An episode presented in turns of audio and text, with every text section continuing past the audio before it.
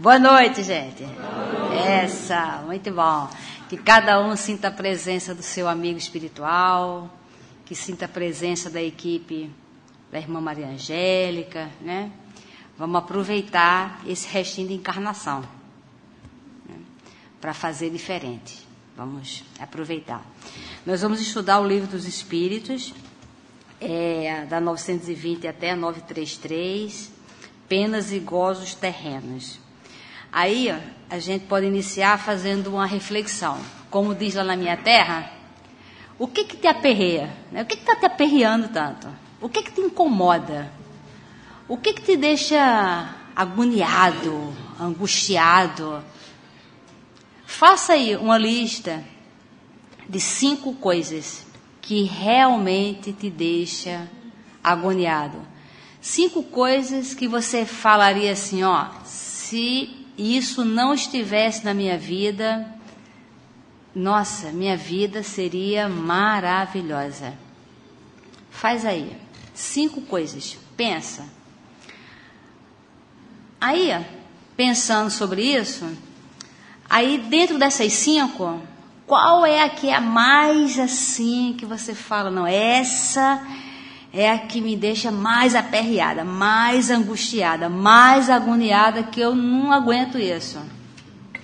Aí começa a ver, essas questões, elas estão relacionadas em que área? Da área emocional, área afetiva, área de relacionamento, relacionamento amoroso, com, entre parceiros, família, pai, filho, irmão, são questões de sentimento, são questões de saúde do corpo, são doenças, são questões financeiras, são perturbações mesmo psicológicas, psiquiátricas. Porque até agora a gente está falando só de coisas materiais. Aí a gente tem que diagnosticar isso, tem que identificar isso, para a gente saber se nós estamos dando o, o enfoque da nossa reencarnação mais para as questões materiais ou as questões espirituais. Ah, mas a gente está encarnado. Sim, mas para quê que você está encarnado, né? Esse você eu também estou me incluindo, é só para ficar fácil a gente raciocinar. Quando a gente fala nós, fica tudo assim muito distribuído, né? Quando fala você, aí você fica com a sensação que é você mesmo, não tem outra pessoa. Mas eu também me incluo. Porque esse estudo daqui, da 920, ele está saindo da questão 919 e da questão 919A, que é quando Kardec fala assim, vem cá, e para gente, nesta reencarnação, a gente se melhorar, a gente progredir, Precisa do quê? E aí ele responde, ó, conhece-te a ti mesmo. E ainda Kardec, na 919A, ele fala assim, ok, tudo bem, mas como é que a gente se conhece? Como é que a gente vai se conhecer? Aí Santo Agostinho fala aqui um texto monumental. Aí depois desse texto vem essas questões aqui, que nesse capítulo, penas e gozos terrenos. Olha os títulos: Felicidade e infelicidade relativas, que é o que nós vamos estudar, perda dos entes queridos, decepções, ingratidão, afeições destruídas, uniões antipáticas, temor da morte, desgosto da vida e suicídio. Se nós entendermos isso aqui, olha, essa reencarnação realmente vai valer a pena para a gente.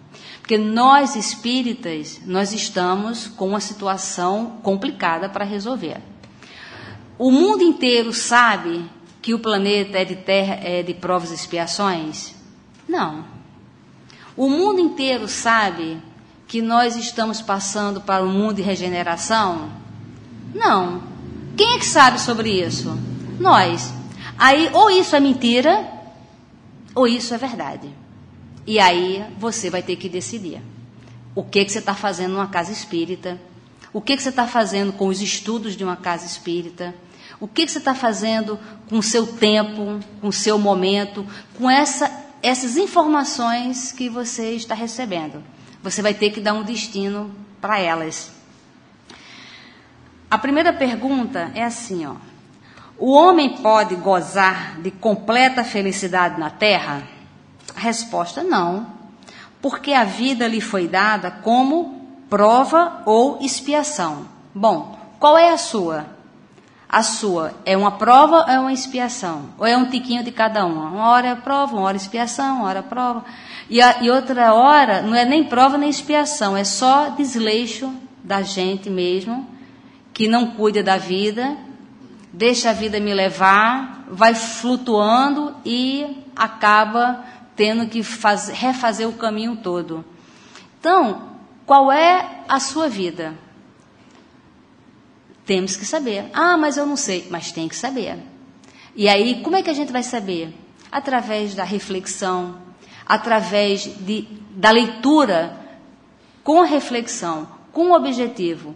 Porque senão nós espíritas vamos ficando apenas acadêmicos.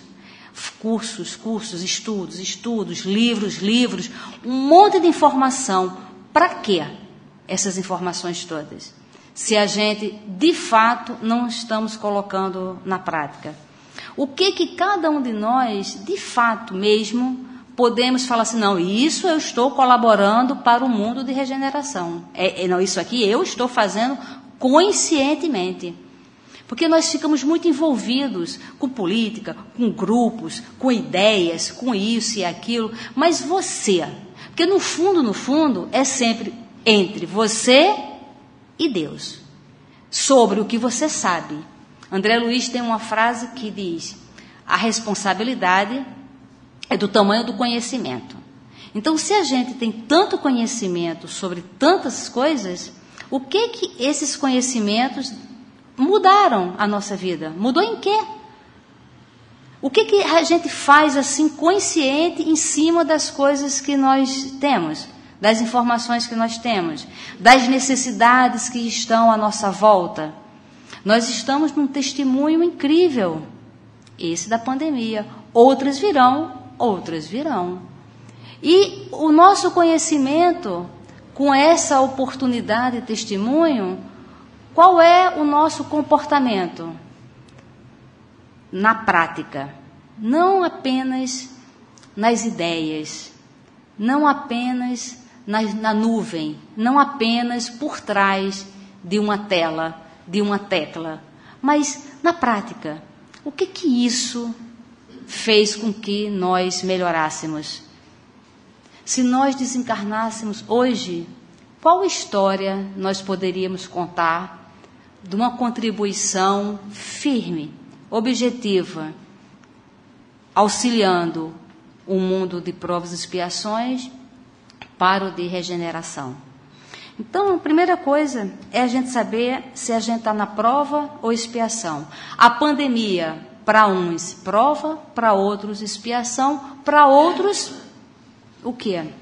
Também mau uso do livre-arbítrio, que é o que vivemos aí todos os dias na nossa vida. Aí ele diz assim, ó, é uma prova ou expiação, mas depende de você amenizar os seus males e ser tão feliz quanto possível na terra. Pronto, só isso. Bastaria a gente entender essa pergunta e as outras nós não poderíamos mais nem ler.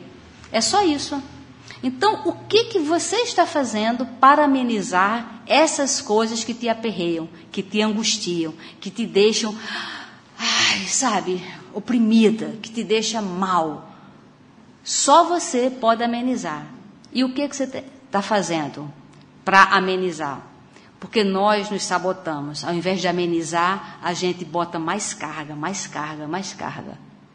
E muitas vezes nós passamos uma reencarnação inteira só arrumando confusão. Nada estava no planejamento reencarnatório. A gente só arruma confusão. Né? Se as questões é, tem um amigo meu que sempre fala, né? Se seu maior problema for dinheiro, se você tiver 100 milhões, se você ganhar na Mega Sena 100 milhões, se você resolve, então você não tem um problema, você tem uma dívida. E às vezes, gente, a gente passa uma reencarnação inteira só gerando boleto, só gerando dívida para pagar, coisa que não estava na nossa programação reencarnatória. Porque aqui, nessas perguntas, ele vem falando do necessário, do supérfluo, e do necessário. E a gente precisa saber qual é o necessário. Ele, ele fala até de, de uh, coisas esdrúxulas que a gente inventa e diz que é necessário. Olha o tempo que nós estamos perdendo nessa reencarnação, pela quantidade de informação que a gente já recebe. Então, o que, que você, racionalmente, é uma doutrina que os espíritos chamam tanto pela, pela razão, racionalmente, o que, que você faz para amenizar as suas dores? Esses itens que te angustiam. Porque muito provavelmente as coisas que nos angustiam, elas são relacionadas à questão material. O afeto, muitas vezes é porque nós não conseguimos controlar alguém e aí ficamos angustiados e falamos: não está dando certo. Eu quero controlar meu filho, eu quero controlar meu chefe, eu quero controlar do meu jeito, mas o danado não obedece e aí eu fico mal. Aí o problema é de quem? Quem é que está inventando o problema? Da saúde. Quantas vezes a gente está com problema de saúde e fica desesperado, sem se questionar: hum, essa, esse problema daqui é uma dica, hein? É uma dica porque espiritualmente eu tenho que ver uma outra questão. Quantas vezes nós já chegamos aqui na casa chorando, em prece, falando, Maria Angélica, me ajude, porque eu quero evoluir na escala espírita, irmã. Eu quero passar de uma categoria para outra e não estou conseguindo. Eu acho que ninguém leva esse problema para o mundo espiritual querendo avançar na categoria é da escala espírita. E nós estamos sempre choramingando porque queremos as coisas. Nós somos espíritas. Esse estudo é para nós espíritas. Nós vamos desencarnar. Nós somos imortais. Nós vamos reencarnar. Quem não é espírita vai tudo isso também. Mas não tem o conhecimento que a gente tem dentro do nosso conhecimento, cada um tem que responder se, se é mentira ou se é verdade tudo isso que você estuda. Porque se não faz a diferença no nosso comportamento na prática, é porque não acredita. Na hora que a gente entende, é, o livro Fonte Viva, é, olha, é um remédio esse livro. Todo dia tem que ler uma página. É um remédio. De manhã cedo, leia uma página. De noite, leia outra, porque toma duas doses no mesmo dia. É, eu acho que é o 176, foi o que eu li essa semana, é, vinha falando é, sobre enaltecer Jesus. Bota Jesus em símbolos, em cartazes, em orações, e falamos daqui, falamos da acolá. Pedro conviveu com Jesus. Pedro vivenciou cura dos leprosos, naquela época se, se atribuía quando foi feito o livro, é esse termo que não é mais usado hoje, mas ele via a cura dos leprosos, dos cegos, presenciou Lázaro saindo da tumba, presenciava tudo ali, mas negou o Cristo. Por quê? Ele teve um conhecimento na prática, ali, com Jesus diretamente, mas negou. Porque faltou um testemunho dele, a vivência dele, ele colocar na prática. Mas quando ele vai colocar na prática na casa do caminho, e aí ele vai colocar na prática mesmo. Que aí ele identifica todos como filho de Deus todos como irmãos. Ele já não mais tem ele separado de um todo. Ah, isso é fanatismo. Mas não é isso que Jesus fala? Então, ou a gente aproveita a casa espírita, o conhecimento, para a gente se enfrentar, se conhecer, se desnudar e tentar colocar na prática, ou nós vamos choramingar muito quando a gente desencarnar, olhar para trás e falar: puxa vida, eu tive o tempo, eu tive o conhecimento, as demandas e eu simplesmente não fiz nada. É, aquele filme A Lista de Schindler, todo mundo assistiu aqui aquele filme, A Lista de Schindler? É, tem um determinado momento, é uma das frases que mais me impactaram nesse filme. No final, né, porque tem uma hora que ele começa a comprar os judeus para libertá-los. Né? Então ele começa a pegar todos os bens dele e comprar os judeus para ser de propriedade dele e assim ele evitaria que aqui ele acaba a guerra é uma das, das cenas assim finais ele ele está fora lá da fábrica ele muito bem vestido porque ele vai fugir né todos os judeus se reuniram para programar a fuga dele fizeram inclusive uma carta caso é, alguma patrulha o pegasse todos os judeus alegando que ele era um homem de bem. E aí, naquela hora que ele viu o carro, que ele ia fugir, a roupa dele, o anel, ele olhou para aquilo tudo e olhou para o Stein e falou: Eu poderia ter ajudado mais. Aquele sobretudo dele e o carro, ele conseguiria comprar mais uma vida. E naquela hora caiu a ficha dele. Poxa, mas ele comprou tantas pessoas? Sim, mas ele poderia ter comprado mais uma para salvar. E aquela frase, gente, me deu um impacto tão grande, porque aquela frase ele vai levar para a vida espiritual dele. No dia que ele der uma mensagem, eu tenho certeza que esse espírito vai falar essa frase. Eu poderia ter feito. Então, que a gente acorde para que a gente, na hora de desencarne, ou quando já tivermos desencarnado, olhar para trás e, ter, e falar assim: poxa, eu poderia ter salvado mais um. E salvar como? Não precisa mais comprar, mas a gente pode alavancar as pessoas. Aqui, nessa, nessa, numa dessas perguntas, fala sobre essas questões. A gente pode empregar pessoas e tem gente que fala: não, não, não quero empregada doméstica porque vai dar problema, vai levar as coisas. E às vezes leva, a gente nem percebe, porque tem tanta coisa que não dá nem para perceber. Mas emprega, emprega alguém, dá dignidade a alguém, se envolve com alguém, porque senão a nossa caridade ela é apenas burocrática, ela é apenas tecnológica, ela é apenas à distância se envolva, queira saber quem é que está na outra ponta.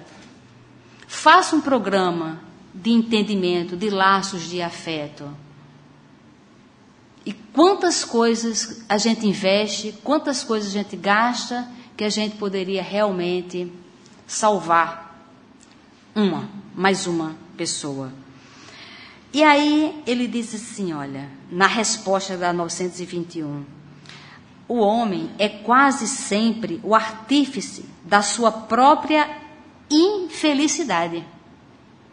Então, todas essas coisas que nos deixam angustiadas, muito provavelmente nós estamos no comando, fabricando isso, gerenciando isso, cultivando essas coisas e perdendo tempo com elas. Não estamos é, desdenhando a dor de ninguém. Cada um sabe onde o calo aperta. Mas, às vezes, está apertando só porque a gente não quer botar uma sandália. Ou ficar mesmo descalço. E aí ele diz a solução.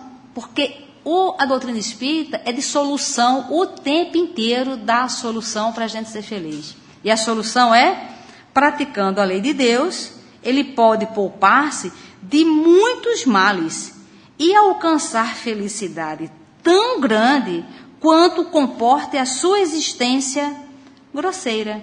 Então, olha, depende da gente amenizar o nosso sofrimento, os nossos males.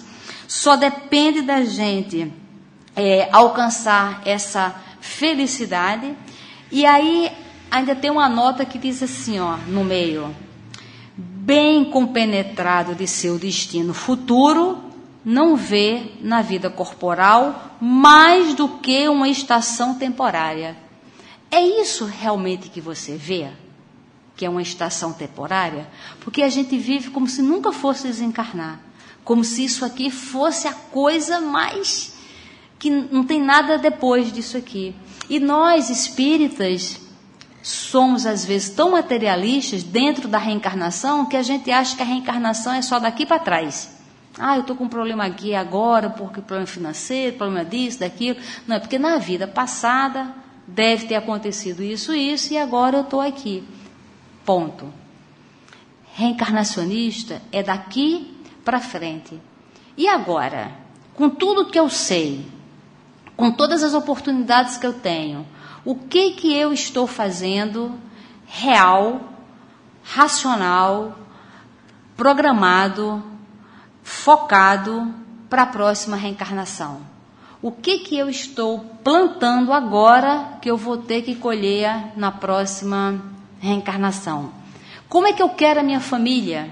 Como é que eu quero uma, uma, uma parceria do meu lado?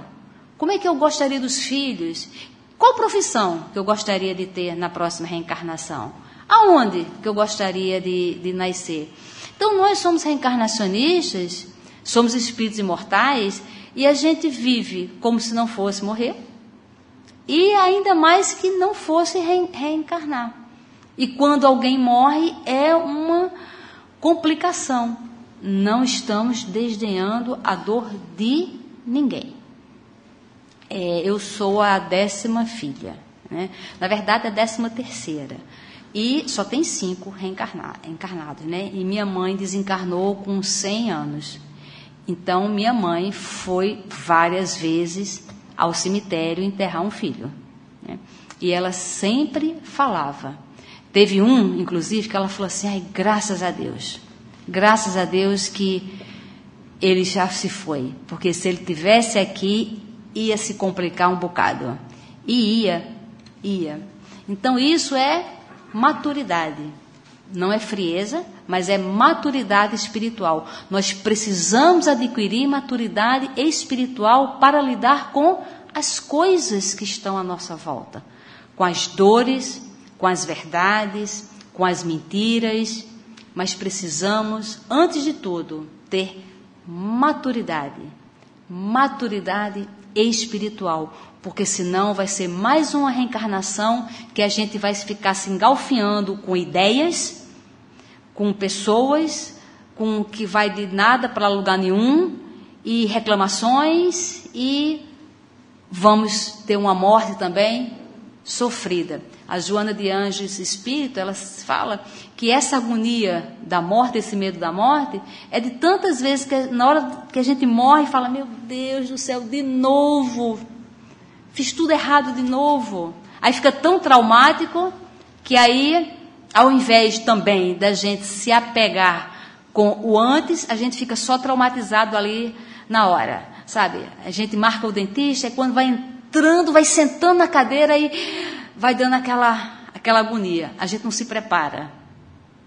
Então, gente, nós estamos numa casa de estudos, de trabalho. Nós estamos numa causa da doutrina espírita. Que a gente aproveite, nós, como espíritos. E na 922, ele dá uma receita para ser feliz. Assim, total, total, total, quando ele fala o seguinte: a pergunta. A felicidade terrestre é relativa à posição de cada um. O que basta para a felicidade de um constitui a desgraça de outro.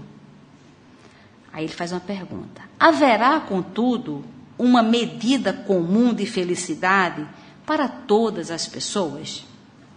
E a resposta: para a vida material, Quer ser feliz? Quer ser feliz? Então, olha só a dica. Para a vida material, é aposto necessário. para a vida moral, a consciência tranquila e a fé no futuro.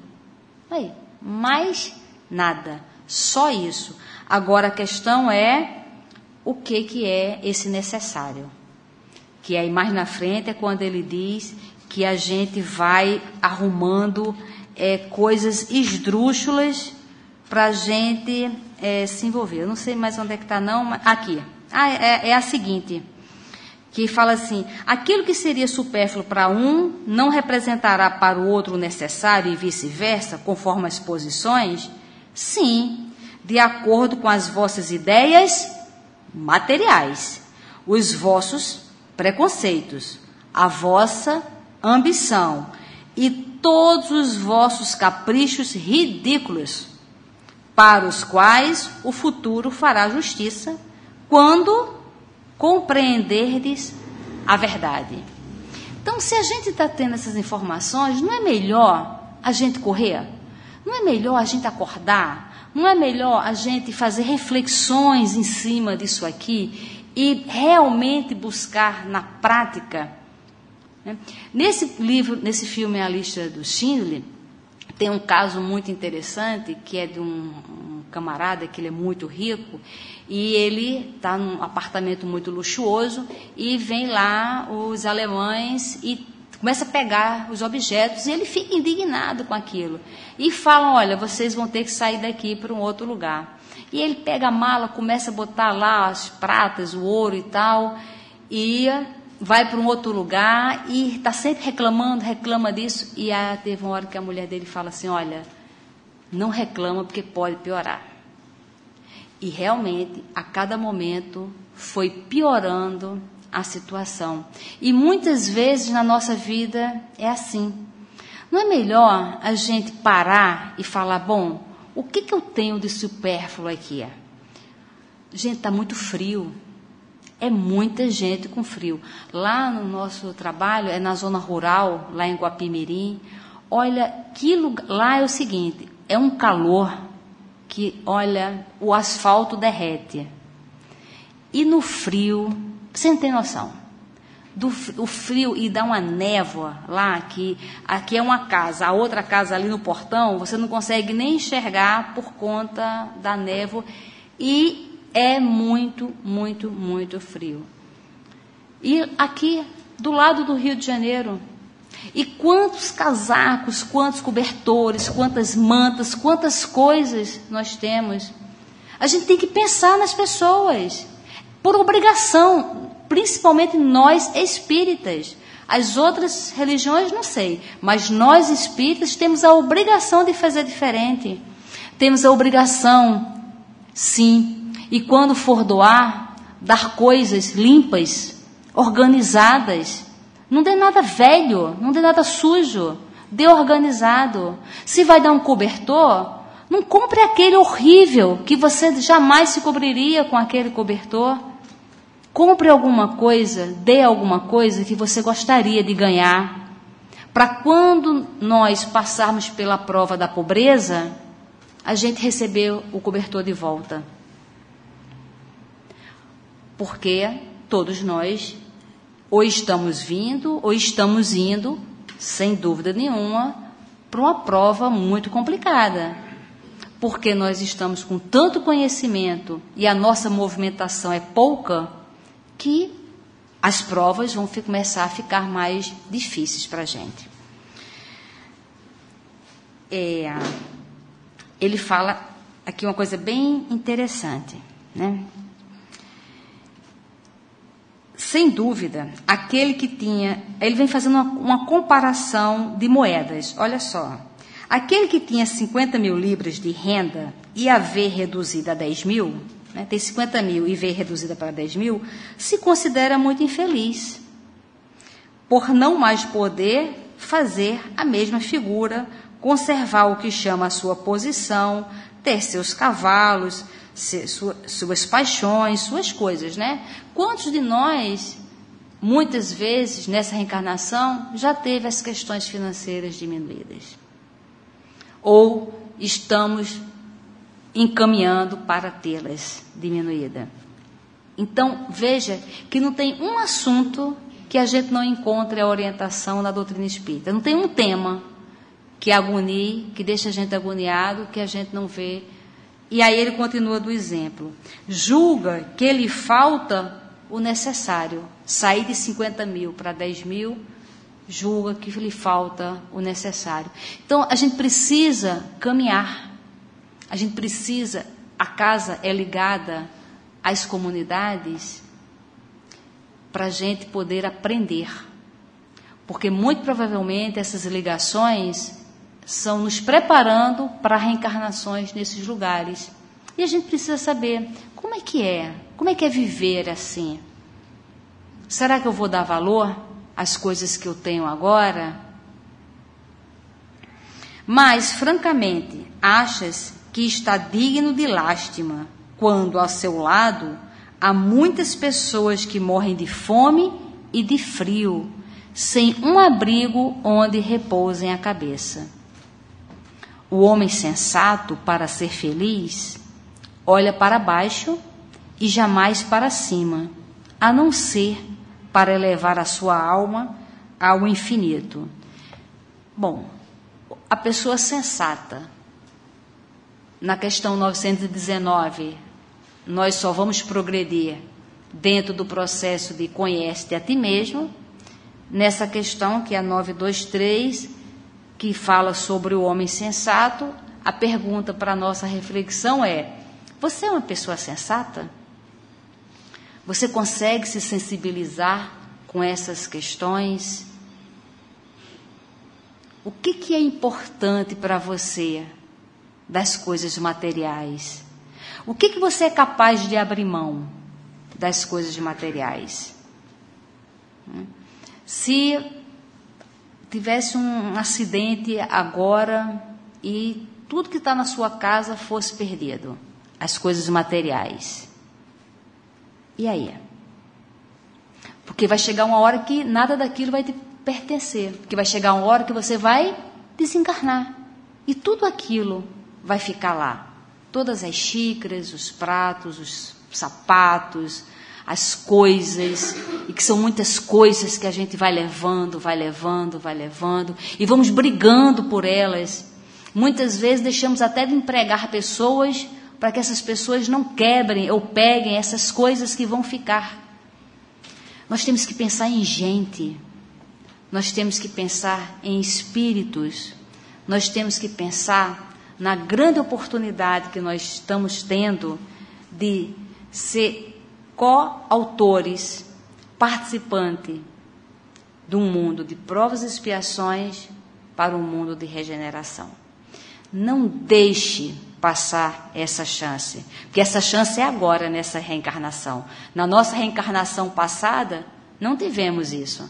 Não tivemos essa, essa gama de informações, nem o testemunho. Nós estamos no meio de um testemunho de uma pandemia, tem coisas boas disso? Tem.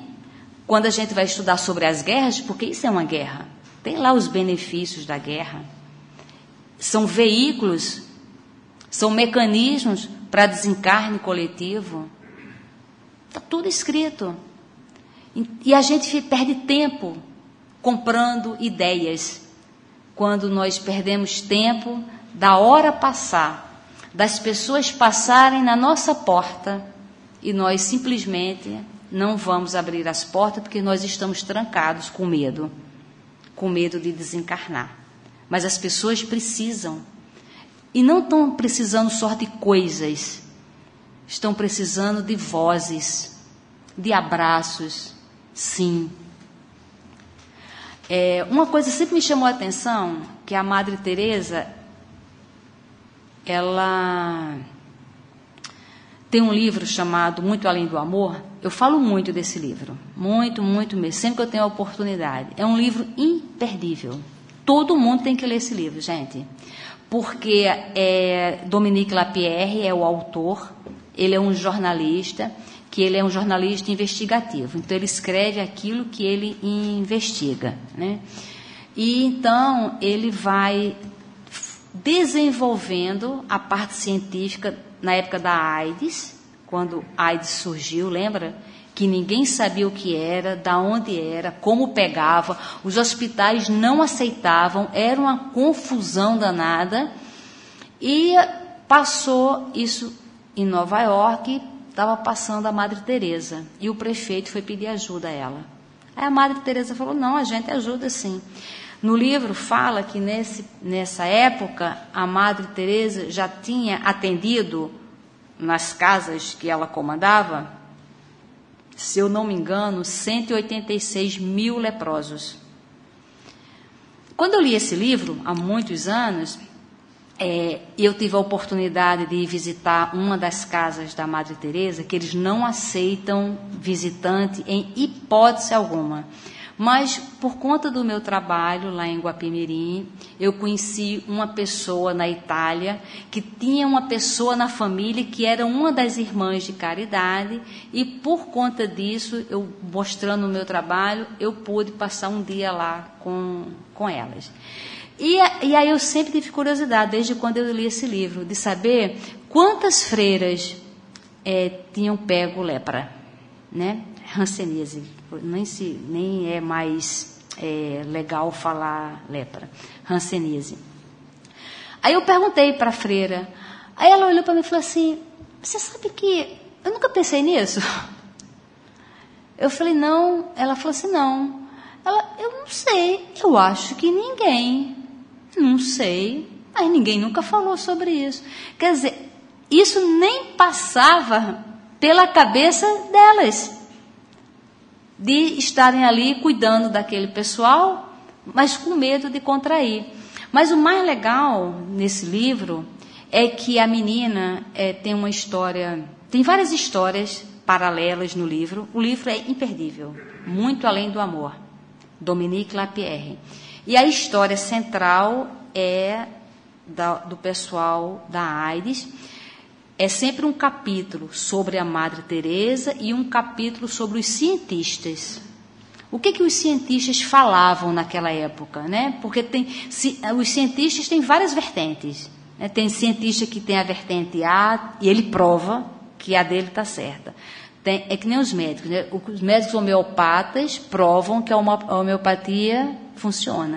Quem não é homeopata odeia a homeopatia e fala que aquele negócio não funciona.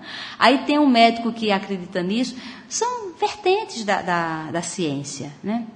E aí é, ele vai entrevistando os cientistas da época, a evolução da AIDS, e a Madre Teresa, ela se coloca à disposição para ter uma casa em Nova York só para, naquela época, só os homens que estavam com a AIDS, que foi lá em, em Nova York, Los Angeles, que eles iam para lá. Então, ela abrigava esses homens. E o prefeito, naquela situação, para explicar para ela é, a origem daquela doença, quem eram aqueles homens, como é que era aquilo, e a Madre Teresa não queria saber, não queria saber das questões materiais, das questões sexuais. Ela queria ajudar aqueles seres que estavam ali e que todos iriam desencarnar, porque não tinha medicação. Ela queria apenas ampará-los para eles desencarnarem com dignidade e com tranquilidade. E um dos rapazes que era bissexual é, queria porque queria ter um relacionamento lá com uma das freiras. Era uma jovenzinha, que a história dela também está no livro, que é uma história, gente, imperdível, maravilhosa. Não vai dar tempo de eu contar. E aí tem uma hora que esse rapaz, e se sabia que era contaminação pelo sangue, esse rapaz pega uma ampola, tira o sangue dele e ela está lá trabalhando, ele vai, injeta e descarrega a ampola com o sangue dele contaminado na Ananda.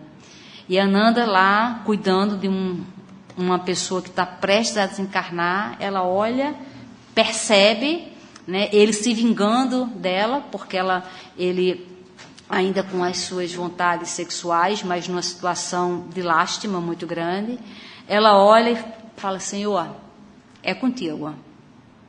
E voltou para o trabalho. E ela acabou é, sendo um, um caso da ciência porque ela não se contaminou. E ficou aquela questão: o que, que aconteceu? O que, que aconteceu?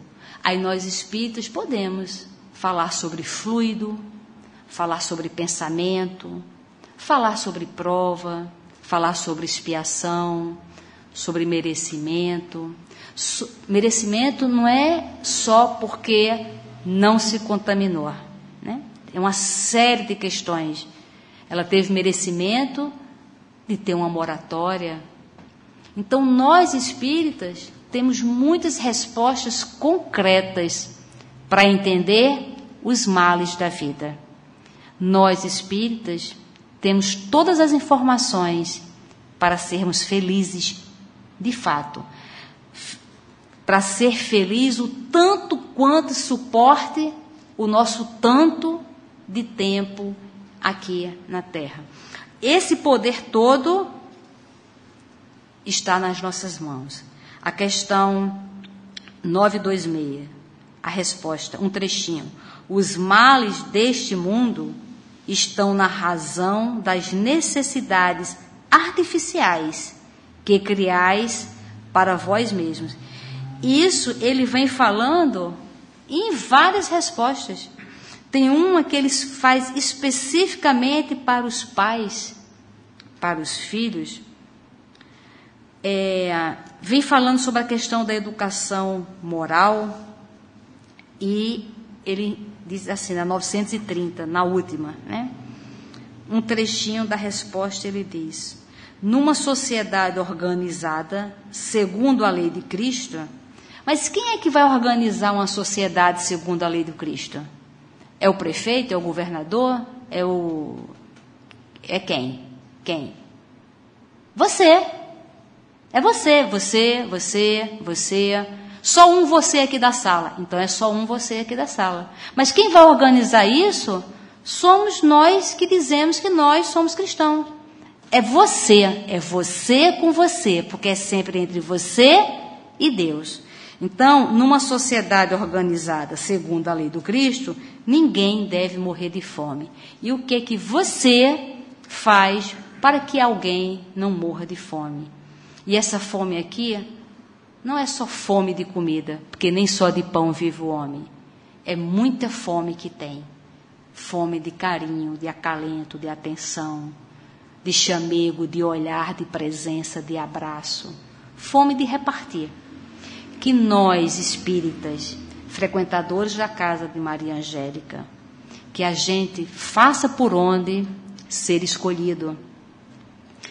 Se Maria Angélica for tirar um time agora, será que você seria escolhido? Pela sua bagagem, pela sua disposição? Só depende de nós. Então, que façamos valer tudo que a gente conhece da doutrina espírita, para a gente aproveitar essa reencarnação focada na próxima. Muita paz.